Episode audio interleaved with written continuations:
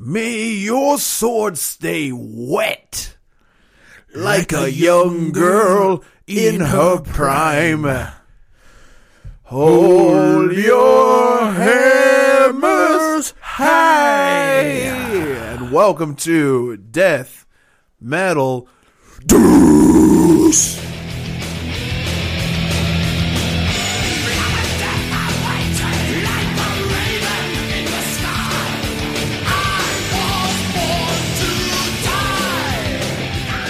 It's our first annual Yule Time special. We're going against Jesus once again, taking Christianity down for the bullshit that it is, and we're going to tell you all about Yule tonight. If you tuned in this week for some murder, mayhem, and chaos, you're not going to get it. But we're going to give you the origins of the most metal of all holidays, Yule. You, you, time to take a stool. Yule is a festival observed by historical Germanic peoples. Scholars have connected the celebration to the wild hunt and the god Odin. It later underwent Christianized reformation, reformulation, resulting in the term Christmastide, coming from Yuletide. In other words, this is where Christians stole Christmas. So this episode, we are bringing noggin cheer to you, dicks an effort to kick Christians in the dick and take the holiday back. Welcome to it. Just want to give a shout out to all of our patrons. Thank you guys so much. Super huge thank you to the people that have reached our highest tiers of patronage Kat McCorkle, Bobby Henderson, Matt Messatizia, and Ryan Parker. They're all giving us quite a lot. And man, Yeah. do we appreciate that. You guys are terrific. Keep it up. Of course, you can check out de- uh, patreon.com backslash death metal dicks. Become a patron. I just today released a brand new true crime roundup. That is where I review all the true crimes for the week and upload it only to patrons. So head over to the website, check it out. It's the easiest way to support us. And if you can't do that, we totally get it. You can definitely help us out with this gift we give to you by giving back to us, your friends here at Death Metal Dicks, by giving us a five star review on whatever platform you listen to us on. And a simple share to your friends will be immense. This is a DIY situation, and yourself includes you guys that listen to us. We love you. We thank you for tuning in and let's jump into this Yule Time episode. Now, Christians are responsible for all the problems in the world. Can we agree with this? Yeah, we can. They take traditions like Yule and refabricate them to fit their narrative. It's par for the course with Christians, and that is why most cultures, most older cultures, shun Christianity, and why our friends Varg and company burn those churches down. Yep. Because they'll come into a culture that's already been established somewhere that they've got their own gods, their own system, a way that they've ran a country for centuries, take it over, and once they manipulate their way into government, they'll immediately burn all records and traces of the religions that came before them, so that way the people that come in the future look back and see the country as an always being Christian religion. Yeah. And that's what made the uh, second wave of black metal burn those churches and so mad in Norway. It's often a misconception that it was for Satan, uh, Satanism. That's completely wrong. They were actually looking out for traditional Norse paganism and hedonism, Yeah. and that was taken away by Christianity. So a lot of the traditions of Yule were kind of hard to track down. I had to do a lot of research, a lot more reading than I wanted to do. You know what I'm saying? Yeah.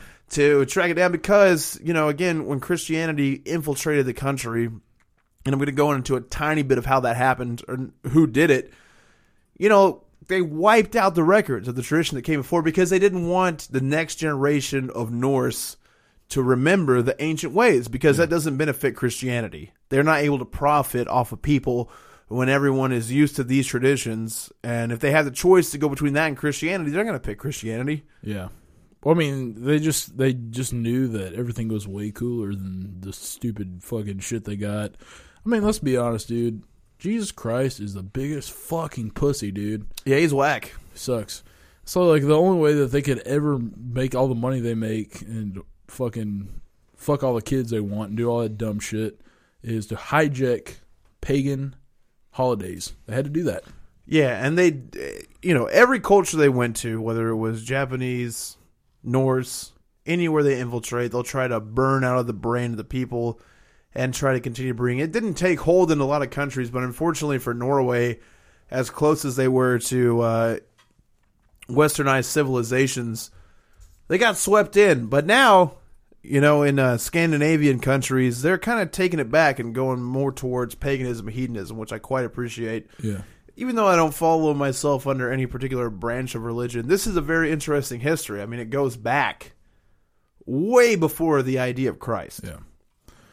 Heathens and like all the Asatru stuff is really fucking cool. There's a there's a good book called The Essential Asatru. I can't remember who writes it. It's a lady that writes it, but uh, she really goes into detail about as as much as she can because they did burn all the text and everything, so they could just like wipe it off the earth. But Yeah. it fucking rules, man. It's cool. I think uh, I forgot to write her name down, but I'm pretty sure that's where I got a lot Okay. of my stuff from. It was a Yeah. lady that wrote the book. She had been on that uh, Red Eyed Radio podcast. Oh, really? Yeah, I'm pretty. She's like a well known Yeah. authority as far as this goes. And we're not 100% sure what Yule meant to a heathen religious celebration, again, because the records were burned. But we can use history and handed down mythological ideals to get a pretty good clue as to how Yule was celebrated.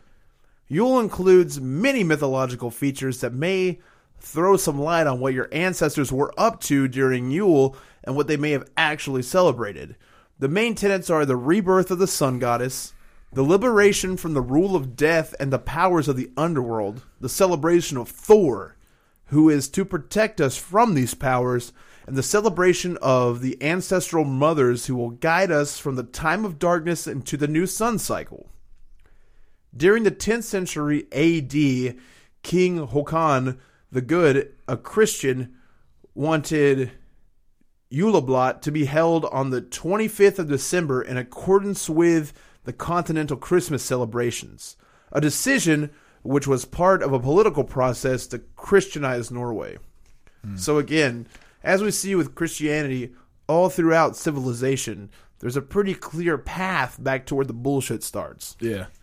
Well, I mean, their whole objective is like, and here's here's my main thing is like they try to wipe out cultures, and they still do it to this day. That's why they have missionaries go over to other countries, and they try to go to like you know Africa and get these tribes to believe in what they believe in.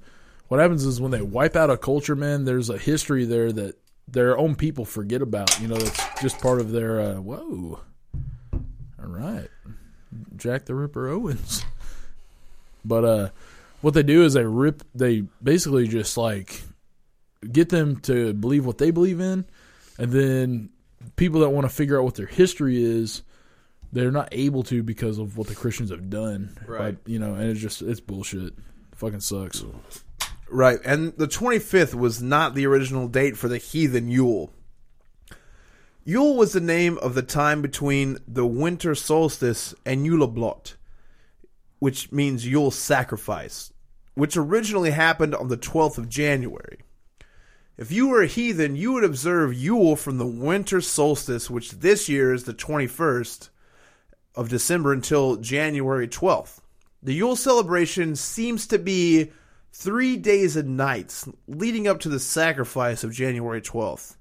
This was referred to as drinking Yule, which I wanted to propose to you. We should definitely celebrate. Oh, yeah, we got I'm a- plenty of time We can do to uh, plan that out, and we just have a three day party. You know what I'm saying? I'm down, Just dude. in the nights. We just get together in the evening and have a bunch of food, a bunch of beers. a bunch of liquor. Do you sit around a campfire and talk to the stream. kids about Odin? God of ships. But we're bloated, god of tits. yeah, I like that. And during this time, uh, they refer to it as drinking Yule. There is lots of drinking, feasting, games, and songs. And then at the end, a sacrifice to the gods and the other powers of winter. Sweet. Now, again, this is all kind of hard to look into, but I tried my best to do a ton of research into where the idea of Yule came from, and it was a, you know, all came from this root of pagan tradition, which was rooted in what people would know as Norse, Scandinavian into Germanic people. So, what I came up with is uh, first we'll talk about winter solstice, um, which winter solstice is basically the rebirth of the sun goddess. I found this poem. A daughter is birthed by elf Splendor, the sun goddess. After she is swallowed by the wolf, she, the new sun, shall ride as the gods are dying the old paths of her mother. The, win- the day of the winter solstice is the shortest day of the year, and in Norway, as in other countries to the far north, it is particularly short, lasting for a few hours at best. In the northern parts of Norway, the day of winter solstice is hardly a day at all, but rather a short moment of dark bluish light at midday before night once more settles and the sun is not seen. To the ancients, it must have appeared as if the wolf of darkness was catching up to her, or that she had in fact succumbed, shining only a bleak light from the realm of hell, or from the wolf's belly. The poem I read refers to how the new sun goddess will begin to ride the ancient paths of her mother when the gods are dying. It is not just a reference to Ragnarok, which of course is when the gods all die, Apocalypse. apocalypse, the end of the world, starting when also the end of the gods. It is a reference to a time when the gods are weakened, dying, awaiting the gift of new life that is given by the resurrected maiden, as described by the skaldic poem Hasseltong. When the gods begin to age and die, while their shared singular lover, the maiden goddess, resides in the underworld it may mean several things at once, but on one level, this is a reference to winter and to the fact that the gods depend on the fruit of their lover, the goddess of resurrections, in order to revive and retain their immortality, their youth, and their strength. The solstice may well have represented the return of the life giving sun goddess, or even the rebirth, her new self, or her daughter so essentially for the return of life, light, and nourishment.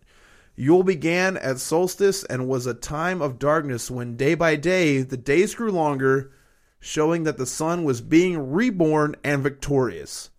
Perhaps Yule was originally that time of the year where time stood still, and the goddess of the new time cycle, which we would refer to as the new year, was still in her infancy a fragile time that had to be supported ritually by all those who were in dire need of her success. Cool. From the Viking Age, we know that the sun, which is known in Old Norse as Sol, the Germanic as Suna, hence sun, was considered a goddess who dwelled amongst the Aesir. Aesir, how do you say that? Seer. Aesir, okay. And who rode and drove a chariot across the sky on an eternal flight from the devouring wolf of darkness. Eventually, she is doomed, doomed to be swallowed by the wolf. In the Völuspá, the end would appear to be the time of Ragnarok, but it is also an annual event because every year the sun of the north is in fact swallowed by darkness. In Norse mythology, the wolf is a creature of hell and the underworld, representing death as well as related I- issues such as desire, life force, survival instincts, hunger, and greed. Not an evil creature, but a formidable one, and often an opponent unless you learn to steer it like the giantess Hyrrokkin. Hienda and the god Odin appear to have done. In the case of the sun, we may safely assume that the wolf who eats her represents death, and death is in Norse myth not a fixed state but a transition phase associated with dark and coldness and winter. So that's where, you know, we're getting the solstice. Like basically have the sun who's the mother of everything on the earth giving light to all, and then you have this wolf that represents the afterlife, hell, and if it succumbs the sun, then everything's taken over. But we know the gods are immortal, so Yeah. nothing can be taken away from them. So she's reborn. Yep. There are a few fragmented myths and texts about her which show she was essentially to the order of the cosmos, to the time I'm sorry, to time and to the creation on earth. She came from the southern realms of heat, threw her right hand around the steeds of heaven, claimed ownership to her halls, which I assume to be the planets, and shone her rays upon the rocks of the hall earth, which she began to sprout forth green growth. Whereas the myth is a cosmic creation story, a genesis. We may also imagine that it was used as an image of the way the rays of the great goddess of light brings forth new green growth on her hall, the earth goddess, after winter's darkness. The swallowing of the sun by a wolf may appear to be a reference to Ragnarok, but could also originally have been an image of how the sun is swallowed by darkness during the winter. Since Christian Christmas is all about the rebirth of a divine son, a theme known to have been preceded by many older religions and often having to do with winter solstice, we may also recognize the celebration of a, the birth of a daughter may have been an ancient theme in Scandinavia, where the sun is a birth giving mother, birthing her own new self at the beginning of a new cycle. There is a reference in the poem I read at the beginning as to how the sun goddess bears a daughter who will continue riding in the same paths as her mother after she has been swallowed by a wolf. It is a theme of cyclical time, how the end of a time cycle and thus the end of a sun gives way to a new cycle and a new sun. Thus, the theme is not just about Ragnarok, but about how the sun rebirths herself when a new cycle starts. A cycle may not just be a year. May the birth of a new sun goddess have been part of the solstice celebration? Chances are pretty fucking high. Yeah. I think that, that we would party for the sun god, you know what I'm saying? Hell yeah, man. It was a cool god. And all the way up to the 7th and 8th centuries, the sun symbol continued to dominate the iconography of burial monuments. For example, possibly an indication that the sun represented a new cycle after death, a new life of sorts. It is often thought that the sun goddess lost importance in the religious cult of the Vikings compared to earlier times. Yet a lot of her essential characteristics survived into many goddesses, such as in the Vikings Freya, her golden eyes and necklace of flames made by the four directions. You might also see a memory of the sun goddess in Sif's main attribute, her hair of gold, and we may see the sun in Freya's wife, Gerd's, bright arms. Arms so bright they illuminate the lands and oceans and not the least in the way that the Valkyrie are described as bright, shining, southern, golden red, emanating rays shine, lightning, and the way their heat rays create the honeydew that falls into the valley, and how they, quite like Gerd, illuminate the air and ocean as they ride. Now, of course, we know the Valkyrie. that was an audible fart. you know, the uh, Valkyrie are the women that are awaiting everyone who's not a disgusting slob like Buddy after they die and make their way into Valhalla. When, what you just when you described him as like crispy golden or whatever the fuck, man, it sounds like Yeah, a church's chicken fucking heat oven, man. Man, what would you rather have sex with when you die than a hot, steamy plate of sweet church's chicken? A bucket of church's chicken. Pound that shit with some honey biscuits. Yeah, you don't want to run out. You know what I'm saying? No, man. It's hard to fucking. Well, what happens is you carb it up with the gravy that you make into the bucket, and Yeah. then you eat it, man, like that You would pour the gravy over the fried chicken. Well, it's my it would dick. get all sogged up, dude. with dick gravy. Oh, oh yeah, I got you. I mean, you know, because it would beat up, dude. So it wouldn't be like Yeah, gravy sure. because it's all like kind of hot. You'd froth it. Yeah, You'd froth it up. you know when you're beating in the shower, you fucking yeah, it turns into beads. It's weird. That is a weird thing. Why does cum beat up in the shower like that? It Um, coagulates quick. That's one for But Bill it doesn't Nye. happen when you're fucking though. You know what I mean? You get if you come in there and you just keep pounding it, you get that froth like a bulldog biting into a can of mug root beer. Whoa. That's what their logo is too. That's a lot of fun. Yeah, man.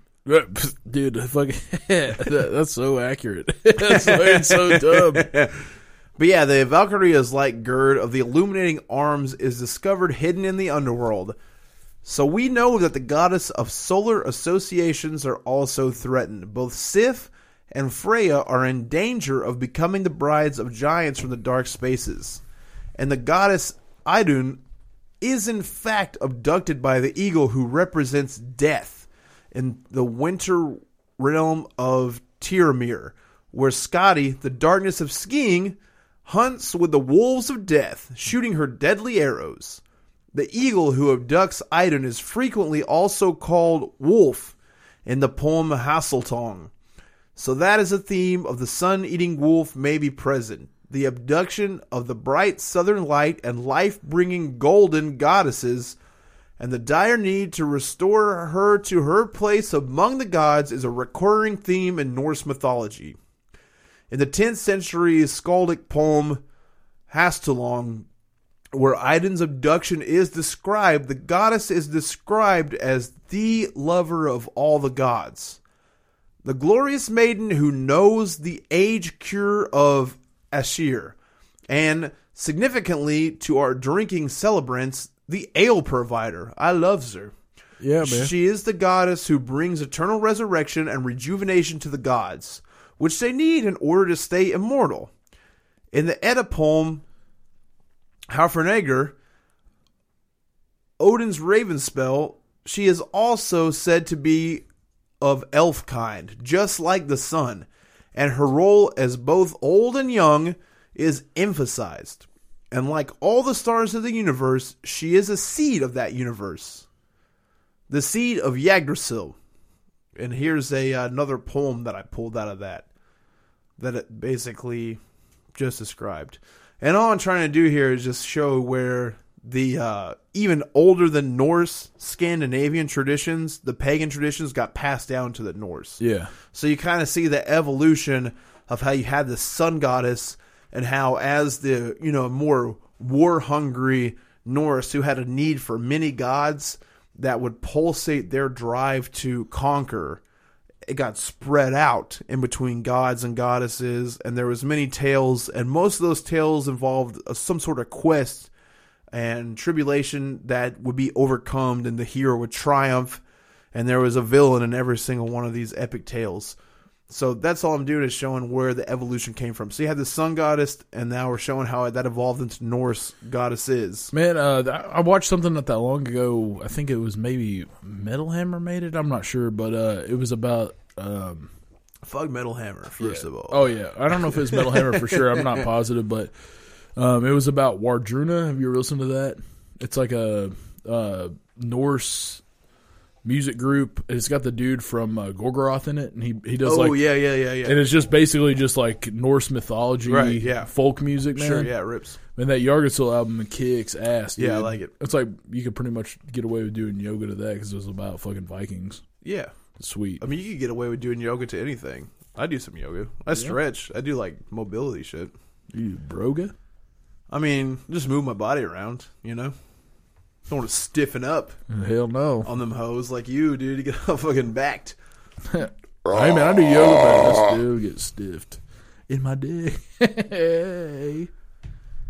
There dwells in the valleys a knowledge hungry goddess, the seed of Yggdrasil, which is the universe, sinking down the ash, the universe, of the lineage of elves.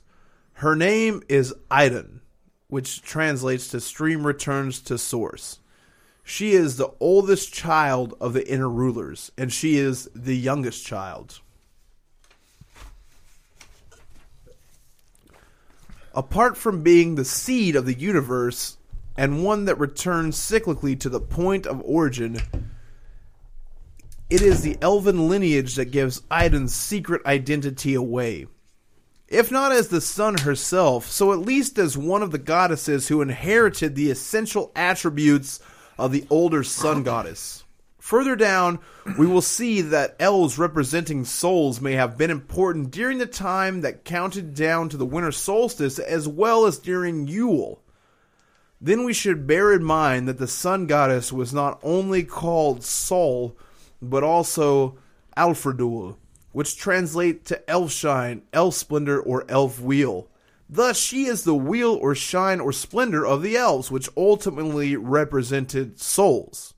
An association to Sami sun goddess is appropriate here, since the Sami goddess, Beivi Nidi, the sun maiden, was considered the source of all souls. The souls came to earth as rays from the Sun Maiden and were received by the earth goddess Matharaka, whose three daughters distributed and protected the souls when entering wombs of female individuals. What an image it must have been to those who lived in this reality. A sun whose rays were vibrant, shining souls on their steady way to inhabit living bodies on earth. And what a time of no life it must have been when the sun failed to shine during winter, leaving space haunting the souls of those who had already died. So the old central importance of the sun goddess in Scandinavia may have been, if not actually disappeared by the Viking Age. So perhaps may have been shattered into many different younger versions of goddesses who have individual names and features, yet who also share many solar attributes, yet who are not exactly the sun, or perhaps were, in which case they would have represented aspects of the older sun goddess, having assumed a separate life of their own. That kind of hypothesis is also well known feature of ancient religions, not just Norse religion. That's basically everything. Hinduism, Buddhism, I mean, they all kind of draw from the idea that the sun is a goddess of life, basically where you draw your energy from. And if the sun dies out, everything dies out. That's not an original concept. Yeah. But it's interesting how that flows all throughout the earth, even though these cultures haven't met. I think that just has to do with mushrooms, dude. Yeah, You think I it, agree. man. Yeah, I mean, because like Hindus straight up won't eat cows because they think of them a spiritual animal because like they, ate grow mushrooms in their shit. Yeah, yeah. and then uh, we know the Vikings definitely did like raids based upon like psychedelics. Odin talking yeah. to him, you know, through Yeah, mushrooms. That's pretty crazy, man. Yeah, In the universe, I've been there. Yggdrasil, man, yeah, for sure, without your pants. Um, Yggdrasil is crazy because it's universe, you know. So like maybe that's mushrooms, dude.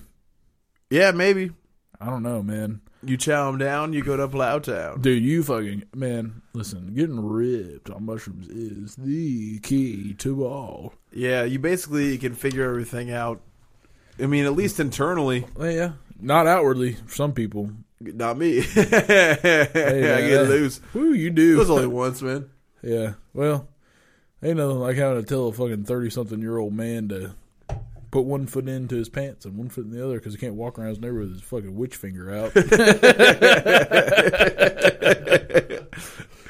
One Edda poem that strongly suggests that the sun goddess may have been far more important during the Viking Age than is commonly assumed is the poem Sólarljóð, the Song of the Sun, where it is in fact the sun who represents paganism as such in contrast to Christianity. She also represents life and the human heart. The sun is continuously referred to in this poem. She is the true star of day on earth, the star of hope in the human heart, a glorious goddess of old, and in death she is the son of the giantess, basically the son of hell, shining darkly beneath the earth.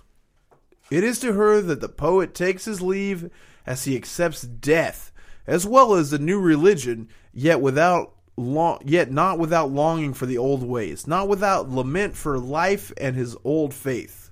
I saw the sun, and it seemed to me I was seeing a glorious goddess. To her I bowed for one last time in this world of time. This shows that the winter solstice is about the return of the light of the sun, and that the sun was actually a very important and ancient goddess among pagan Scandinavians, a splendid goddess of elfin shine who rebirths herself from darkness of the wolf's belly. Since the wolf is often a metaphor for death in Norse mythology, we are speaking of the death of the sun, the time she spends as the son of the giantess in hell, and that death may have happened annually during winter. Yet it is within the darkness of death, while dwelling within the belly of the great wolf, who is death, that she rebirths her daughter's self. And this is metaphorically exactly what happens during the dark of winter. Winter solstice is the day of her return, of her rebirth. Thus, the Yule celebration is a celebration of her rebirth, a fragile time dreading the possibility that she may not succeed, a time of supporting her growth with every day. For the three weeks or so it takes before her success is a given, proved by the brightness of day. Night and all her kind. Hail day, hail the sons of day, hail night and all her sisters. Cool. Winter was a time of slumbering, death like stillness, darkness and coldness. All attributes associated with death, hell, and the underworld. It is also a time of night. From Norse mythology, we know that the darkness of night was personified. A mysterious giantess who mated with Odin at the dawn of time and became the mother of our own ancestral mother, the Earth Goddess. She is also the mother of Dagr, Day, who represents the time when the sun goddess shines, and who himself, his sons, alongside Night, her sisters, and all the heavenly bodies are the counters of time. In one Edda poem, Earth's mother called Amma, or grandmother, and she is terrifying sight, having 900 heads. Grim. Whoa. Yet from her darkness emerged the bright browed mother, the earth who carried the horn of plenty to her first child, Thor, who ultimately represents humankind and all the children of earth. You just described a really cool mushroom trip. you see some 900 headed old lady giving birth to a lady who gives birth to Thor. Be so cool, man. Yikes. It was such a wet scene, man. There's a lot of fucking pussy and guts. And Yeah, there's butts. moisture in the air for sure. This is cool, man. We should just fucking go ahead and convert. This is sweet. It is a kick ass religion. And winter was a time when the powers of death and darkness ruled, night and all her kindred. It was holy darkness, which they referred to as Nokave, that ruled this time of year, and her sisters would include the powers of death, such as hell. It is important to note that the powers of darkness, night, hell, and winter, are not evil. Albeit dangerous, they are in fact the powers that birth the powers of light and life, day, earth, and the sun, as represented by Grandmother Night. It is likely that powers associated with darkness and death were celebrated in some way or other. Whoa. If for nothing else, so as to placate them in the hope that they will not bring about as much destruction as they could if displeased. The theme of placating the powers of darkness is an important aspect of folklore survivals from heathenry into modern times. Uh, man, I wonder. You know, hell in uh, in the Norse religion is spelled H E L. Yeah. So I wonder if, since it's uh, the underworld, I wonder if the Christians later on stole that. oh, there's no wondering they for sure did. Did I they? mean, yeah. Um, so I got uh, like the only negative reviews I've ever read about us online was some fucking thread on Reddit where we were kind of getting thrashed for how I said that uh, Constantine is who wrote the New Testament, yeah. and uh, I probably don't have the names right, but I, I remember studying it, and then I definitely remember that Dan Carlin Hardcore History podcast where he talked about how like um, basically the Vikings kind of like evolved into the Ostrogoths, the Visigoths. They kind of moved into like Italy and Russia and other parts of Europe, Yeah. because they were basically like um, intertwined with I can't I think it's like the Huns, yeah, the Huns, right? Yeah. And so yeah, like the Huns, they kept like a great log of enemies that they met on the battlefield. So the Huns had a specific way for fighting each enemy that they faced across the uh, planet that they were living on. You know, they basically quested for world domination. Now, when they ran into the Vikings, the only strategy that they had for doing battle with them was to stay away from them for long enough for the liquor that they brought to dry up, and then they would lose interest and go back to where they came from. And I gotta, it's like some shitheads wrote a terrible post about that. But Yeah. that caused me to go back and look into it, and I was pretty much right. The bottom line is this the New Testament was completely manufactured by someone who was a descendant of the Visigoths, Yeah. right? So this all came from trying to blend Eastern and Western culture.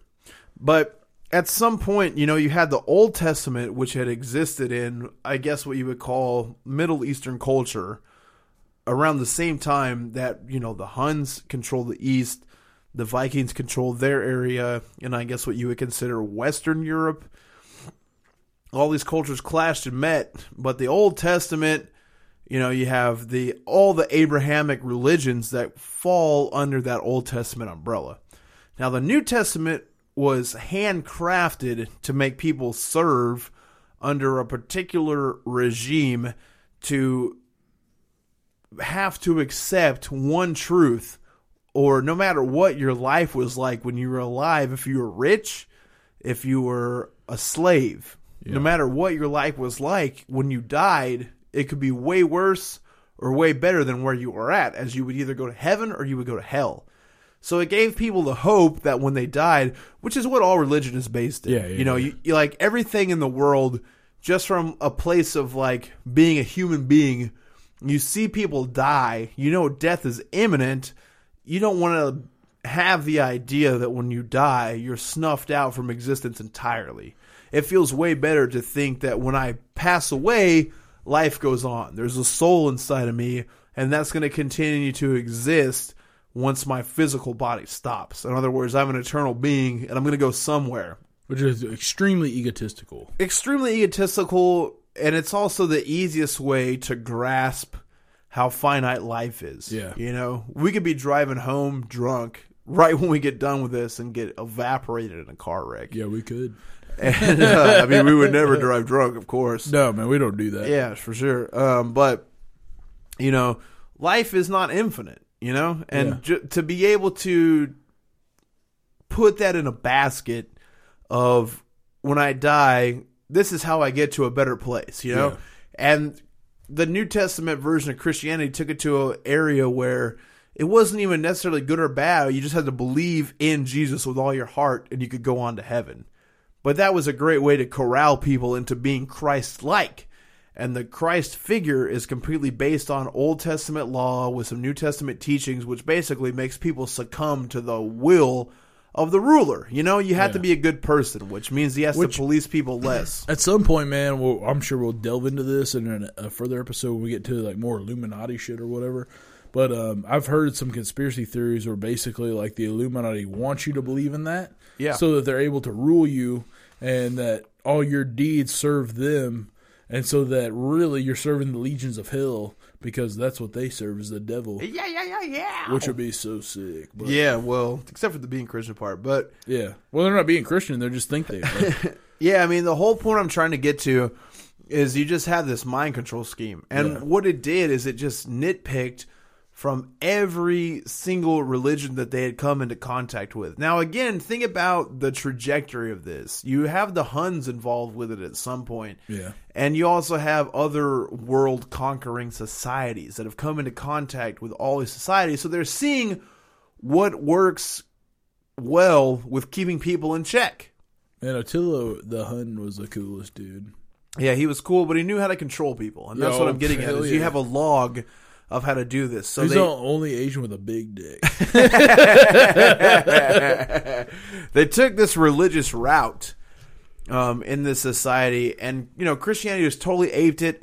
They civilized these people, and it's not that they were uncivilized; they just had a particular tribal way of doing things, and that's how they took them over. And then Christianity worked its way in, and and you can see what a struggle it was. I mean, it took all the way up until you know the the 1600s or wherever we're at here to completely wipe out all of this religion. Was it? I mean, I'm probably wrong, but this was it Attila the Hun, like the dude that did so much fucking that, like literally everybody shares his DNA. That's Genghis Khan. Genghis Khan. Okay, Yeah, that's okay. a little bit further down the line. But they're descendants of the Huns. Okay, I think they gotta be. I fucking hate to talk about history on the podcast Yeah, now I do too, because man. I do I'm not the smartest about it, but I feel like I've heard. I mean, it's just enough. cool that dude's just did a bunch of fucking. But that's man. for sure. Genghis Khan is supposedly part of the DNA of like seventy percent of Earth because he just dipped his dick into so much shit, and his sons too. You know, I just imagine like him sliding a fucking cool blade in his mouth and swinging from a vine, and then fucking being Oh, like, "Is that your woman?" he was coming so twenty four seven coming, baby. That's a lot of coming, coming, coming, Um, coming, coming. Yeah, so you know now we're kind of caught up to where um we're into the Norse part of Yule. So we'll get into the Yule Riders, which is when the inhabitants of Hell return to Earth. The dangerous powers that dominated midwinter must have been fearsome things to people who, in so many ways, were dependent upon their natural environment, which is what paganism is. It's a symbiotic relationship with nature, respecting things that you can't control as a god, which to you, because you have no control over it, it basically is a god. You know what I mean? Yeah, and then like here's the other thing too, man. They didn't really call Earth Earth; they called it Midgard because Yeah. it was like Middle Earth, Right. basically, which is where J.R. Tolkien came up with Lord of the Rings, like Middle Earth. Yeah, yeah, and then that's what we're talking about right now is uh, Mid Earth, and there were there are some elements from latter Norwegian folklore which may represent aspects of heathen survivals.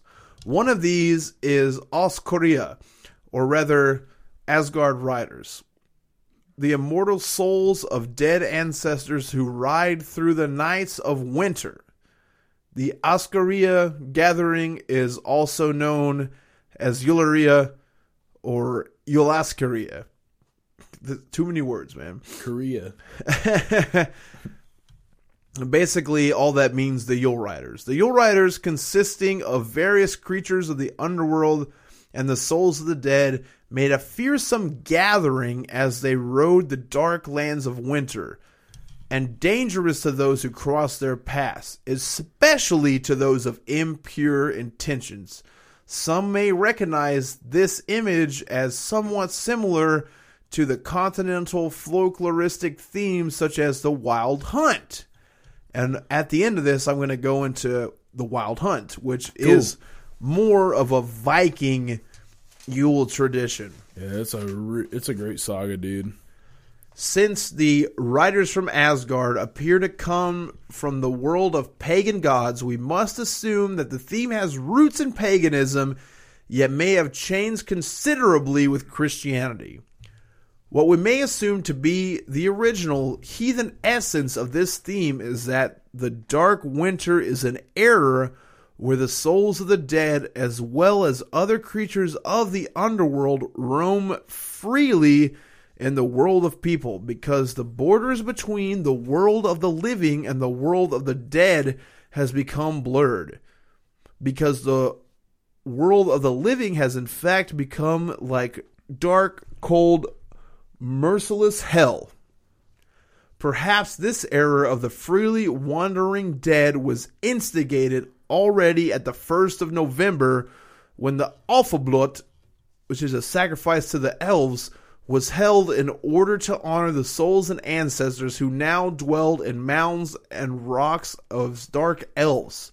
The elves, we know, were offered beer, meat, and blood, and rites to placate them, please Fuck, them, yeah. and avoid their anger, and vengeance were made. The date of the elf sacrifice was the countdown to winter solstice, with the days growing every shorter and the power of death and darkness grew greater. In folklore and latter Yule traditions, the original heathen element of these spirits and souls in the land of the underworld may have taken over by a large gathering of supernatural species known as Nisser, or small folk, which are gnomes or little people, fairies, and trolls, and elements which survived themselves by wreaking havoc. And uh, basically, what you wanted to do, if you had all these wild little creatures running around your area, is you would need to offer them something. Which in these days they would offer them, you know, beer and porridge. So basically, if you gave them porridge, they would be happy. They would have a good time. They would just come suck that porridge up and sneak off into the night, which is where they got the tradition of Santa Claus and the cookies and the milk. Yeah. And if you didn't take care of them, they would help themselves to a good time by wreaking havoc and making your cows lose their milk. Damn. If, however, the little people were treated with porridge and even beer during the dark winter nights, they would bring great fortune to the farm, its animals, and its people. Hell yes. So cool, dude. so Which, you know, that's all also a metaphor for sacrifice. yeah. So basically, you have the option to sacrifice something to your god. You're sacrificing something a little bit smaller to like these little mischievous creatures. We are seeing rather than dividing the world into good and evil, our heathen ancestors saw a world full of powers that may or may not be benevolent according to a given situation, according to a particular perspective, and according to how they are met and treated offerings and sacrifice, what we would easily call worship, was not always worship, but rather a placating of powers that are potentially malevolent and dangerous. If successful, the dark forces may prove benevolent and helpful. And here's a cool poem that I found that's Thor and the old Yule goat. Oh fuck. Then all the rulers went to the high chairs of Fate, the Sacronact gods, and of this they spoke, who had the air, all blended with evil, and who to the line devours given poetry's maiden. Thor alone was then seized by powerful anger. Anger. He seldom sits when he hears such things. So he crushed the goats. Crushed them. When faced with the unpredictable powers of darkness and the underworld, people in the heathen times would need assistance. No matter how hard they tried to placate the kindred of night and death, they could often only hope for divine protection, and in that regard, the god Thor was the greatest protector. The one god whose main mission was to protect his Mother Earth and the middle world, Midgard, from the powers of darkness and destruction, and the only one who had the strength and the courage to stand up to the wolf riding Lady of Death. Thor is also the great protector of the maiden, that divine and life providing damsel annually in distress, whose light and love belongs to the gods and whom they look to for their annual rejuvenation. Perhaps it was to him that gods and people looked for help and protection when the time of the great battle for resurrection to her place among the gods had arrived. We know that Thor was important during Yule celebration, and the reason may be that his role as a protector against exactly the kinds of forces that roamed free on Earth during that fragile time from the rebirth of the sun and her annual resurrection to former glory at the 12th of January. He may have represented the hero of the day, the one whose protection and direct action not only protected the people against the onslaught of destructive powers, but who also saved the solar damsel in distress in some way or other. It is at least very likely that Thor, as a god of Yule, ensured the safe growth, protection of, and eventually the glorious return of the new sun. We do not know exactly how Thor was worshipped during Yule in pagan times, but it is thought that some of these Thor rituals may have survived in the Scandinavian tradition called julebukk, the Yule goat. The goat, a symbol of Thor, was established was an established symbol of Yule, and the animal was slaughtered as a sacrifice during Yule, perhaps referring to the myth of how Thor could slaughter his precious goats and revive them the day after with a blow from his hammer, which was a symbol of resurrection, and particularly resurrection of that which gives nourishment. It is possible that myths like this were reenacted ritually by people who dressed with a goat's head wearing goat's fur. The latter tradition of the Yule goat survived into modern times and it involves people, today mostly children, wearing masks while visiting their neighbors, singing Christmas carols, and receiving food, which today is mostly sweets. We may well imagine that the heathen origins of this tradition, perhaps with goat head masked men roaming the neighborhood, singing, dancing, and receiving the offerings of Thor, which sounds a lot like Halloween. Yes. I assume their pagan songs were quite different from, and perhaps a lot more naughty than, our Christmas carols. But the essence is the same. People embodying the dying and resurrecting goats of Thor, symbols of renewed strength and pulling the power of goats, rejuvenation and restoration and nourishment of the world. So we need fucking pet goats, dude. Absolutely. Dude, there's one I look at every day on my drive home that I feel so bad for. He's tied up, he's huge. And when I drive the Malvern way, he's tied up on this fucking short ass rope. It's a huge goat with two gigantic, like curled horns. How the fuck do they have? They have a like a Snoopy looking doghouse on a rope. It seems absurd. Go Like, old- isn't that goat? Dude, why can't doesn't that goat just bite the rope and get the hell out of there? Well, it's because it needs your help, dude. Because he Yeah. knows that like he's Yeah. waiting for you, man. Should liberate that old boy. Liberate his. You know what'd be cool as fuck is to have a big old goat running around my house. So when the neighborhoods come over, they just get fucking Pow! head butted. Yeah, fuck those kids. Those kids suck, dude. Yeah, man. I mean, you should just have people headbutt the fuck out of that goat. Let's see what happens. Yeah, so the last thing I wanted to tie in, I feel like I gave a pretty clear presentation of how the oldest pagan traditions in this region of the world evolved into where we are at with Thor, Midgard, and what we know as the traditional Viking trajectory. You know what I mean? Yeah. And so I'll just kind of dive into the Wild Hunt, which is also a big Yule tradition because it represents the darkness of winter that we were talking about. And the Wild Hunt is a European folk myth involving a ghostly or supernatural group of huntsmen passing in wild pursuit. The hunters may be either elves or fairies of the dead. And the leader of the hunt is often a named figure associated with Woden, Odin, but may be variously a historical or legendary figure, like other civilizations that kind of blended Christianity and took Norse religion. They would cram some of their leaders into that. So you had like Theodoric the Great, who was a uh, Ostrogoth. He ruled over Italy at a certain point. And uh, Christians, once they bootlegged it and they were trying to mix it in, they had like Herod lead a wild hunt. They had Cain lead a wild hunt, Gabriel, and then as it became more negative, they even had the devil lead, lead a wild hunt in Christianity as they blended the religions together. Yeah. Seeing the wild hunt was thought to presage some catastrophic events such as war or plague, or at best the death of the one who witnessed it. People encountering the hunt might also be abducted to the underworld or the fairy kingdom. In some instances, it was also believed that people's spirits could be pulled away during their sleep to join the cavalcade.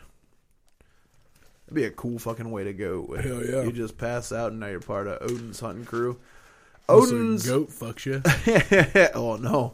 A goat dick wouldn't be too bad. I don't know, man. They probably have like some weird corkscrew thing going on because I got a feeling goats aren't easy on the pussy. They're not giving it up. Oh no, I mean they got to beat the hell out of it because it's Yeah. got a small dick, but it's Yeah, got goats are bumps. hard, It's dude. got bumps on. it. It's like a mace. Oh God, what's easy about that? Easy.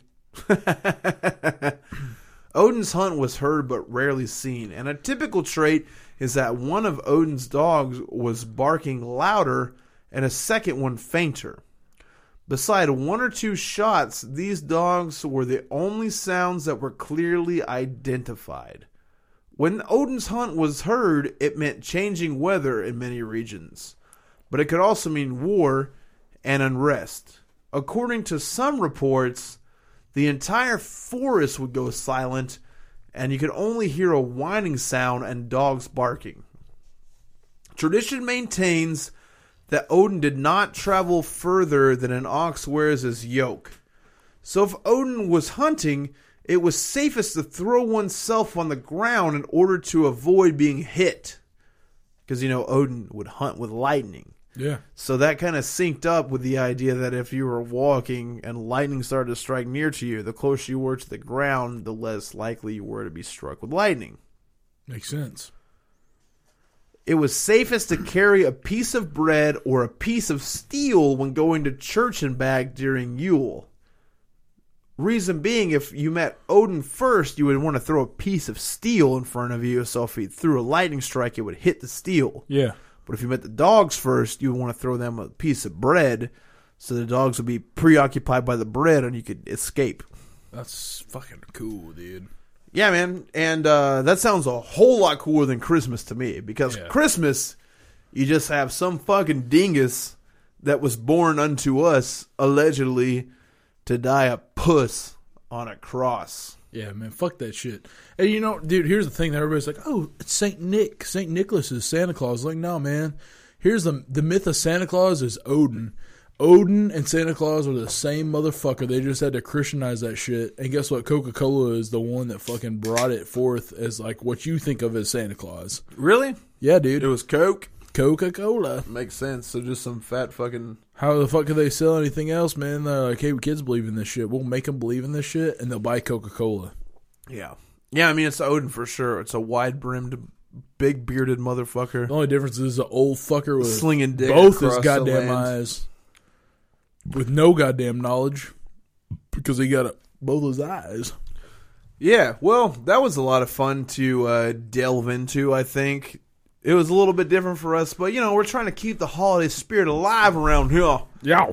And then uh, next week we'll dive back into some blood and gore and guts and uh, Stabbing illicit and sexual activity, uh, slashing and, compassion. compassion. That's what we're all about here at Death Metal Dicks. We hope you guys have a great holiday, and uh, we'll talk to you after Christmas. We'll record All right. next week, and uh, we'll send one out the Thursday after this. Again, safe holidays. Hope everyone is well. Thank you guys again so much for supporting this podcast. We love you, and we'll see you next week.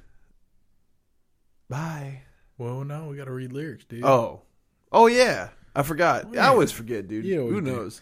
Oh yeah, and so this week we wanted to go on an epic quest of we could have chose like you know Amon Amarth or Bathory or Falkenbach, but you know what, man? We decided to go with the band that's the most hated, but you can't hate them because they kick ass. Dude, if you first of all, if you hate this band, you're posing as hard as possible. It's everything you wanted when you were nine. You were watching Van Damme movies yeah, and fucking Renegade and shit, and you're like, hey, dude, what the fuck's up with life right now?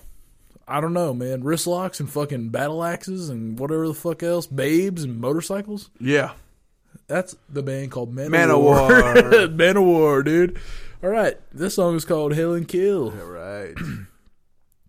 Brothers, I am calling the Valley of the Kings from the Valley of the Kings with nothing to atone. fucked it up in the first line, right off the bat, man. Jesus Christ. A dark march lies ahead. Together we will ride like thunder from the sky. May your sword stay wet like a young girl in her prime. Hold your hammers high. Blood and death awaiting like a raven in the sky. I was born to die. Hear me while I live. As I look into your eyes, none shall hear a lie. Power and dominion are taken by the will. By divine right, hail and kill. Hail and kill. Fuck yeah. Hail and kill. My father was a wolf. I'm a kinsman of the slain, sworn to rise. I will bring salvation, punishment, and pain. The hammer of hate is our faith. Power and dominion are taken by the will. By divine right, hail and kill. I'm getting fired up, dude. Yeah, I'm too, I'm getting man. real fired man, up. I'm ready to go. Let's fight the cops. yeah. yeah. Kill and kill. And it just says hail and kill like 65 fucking thousand times. yeah, man. Rip their flesh, burn their hearts, stab them in the eyes, rape their women as they cry, kill their servants, oh God. burn their homes till there's no blood left to spill. Hell and kill. Power and dominion are taken by the will. By divine right, hell and kill. 65,000 fucking hell and kills over and over. And that's Manowar's Hell and Kill. May your sword stay wet like a young girl in her prime. Raise your hammers high. man, that kicks ass. We thank you guys again so much. Um, I hope you get your ass ate this holiday season. You're going to hey Yeah. play this song, butts Yo, getting ate. Yeah, man. If you bring your old lady home on a sweet holidays night and crank up that fireplace to eleven, and you just get in front of the fireplace, and uh, you took your Yule log back and pull your fucking shorts off and expose your hole. Dude, that's a Yule meatloaf. Yeah, yeah, yeah, yeah. Take me back, Dad. Yeah, yeah, yeah. Is this the season to expose your wreath for your sweet slag to bequeath? To bequeath. oh shit. Oh hell yeah, man! We'll see you guys next week. Hail Satan. Hell, that mother. Thank you.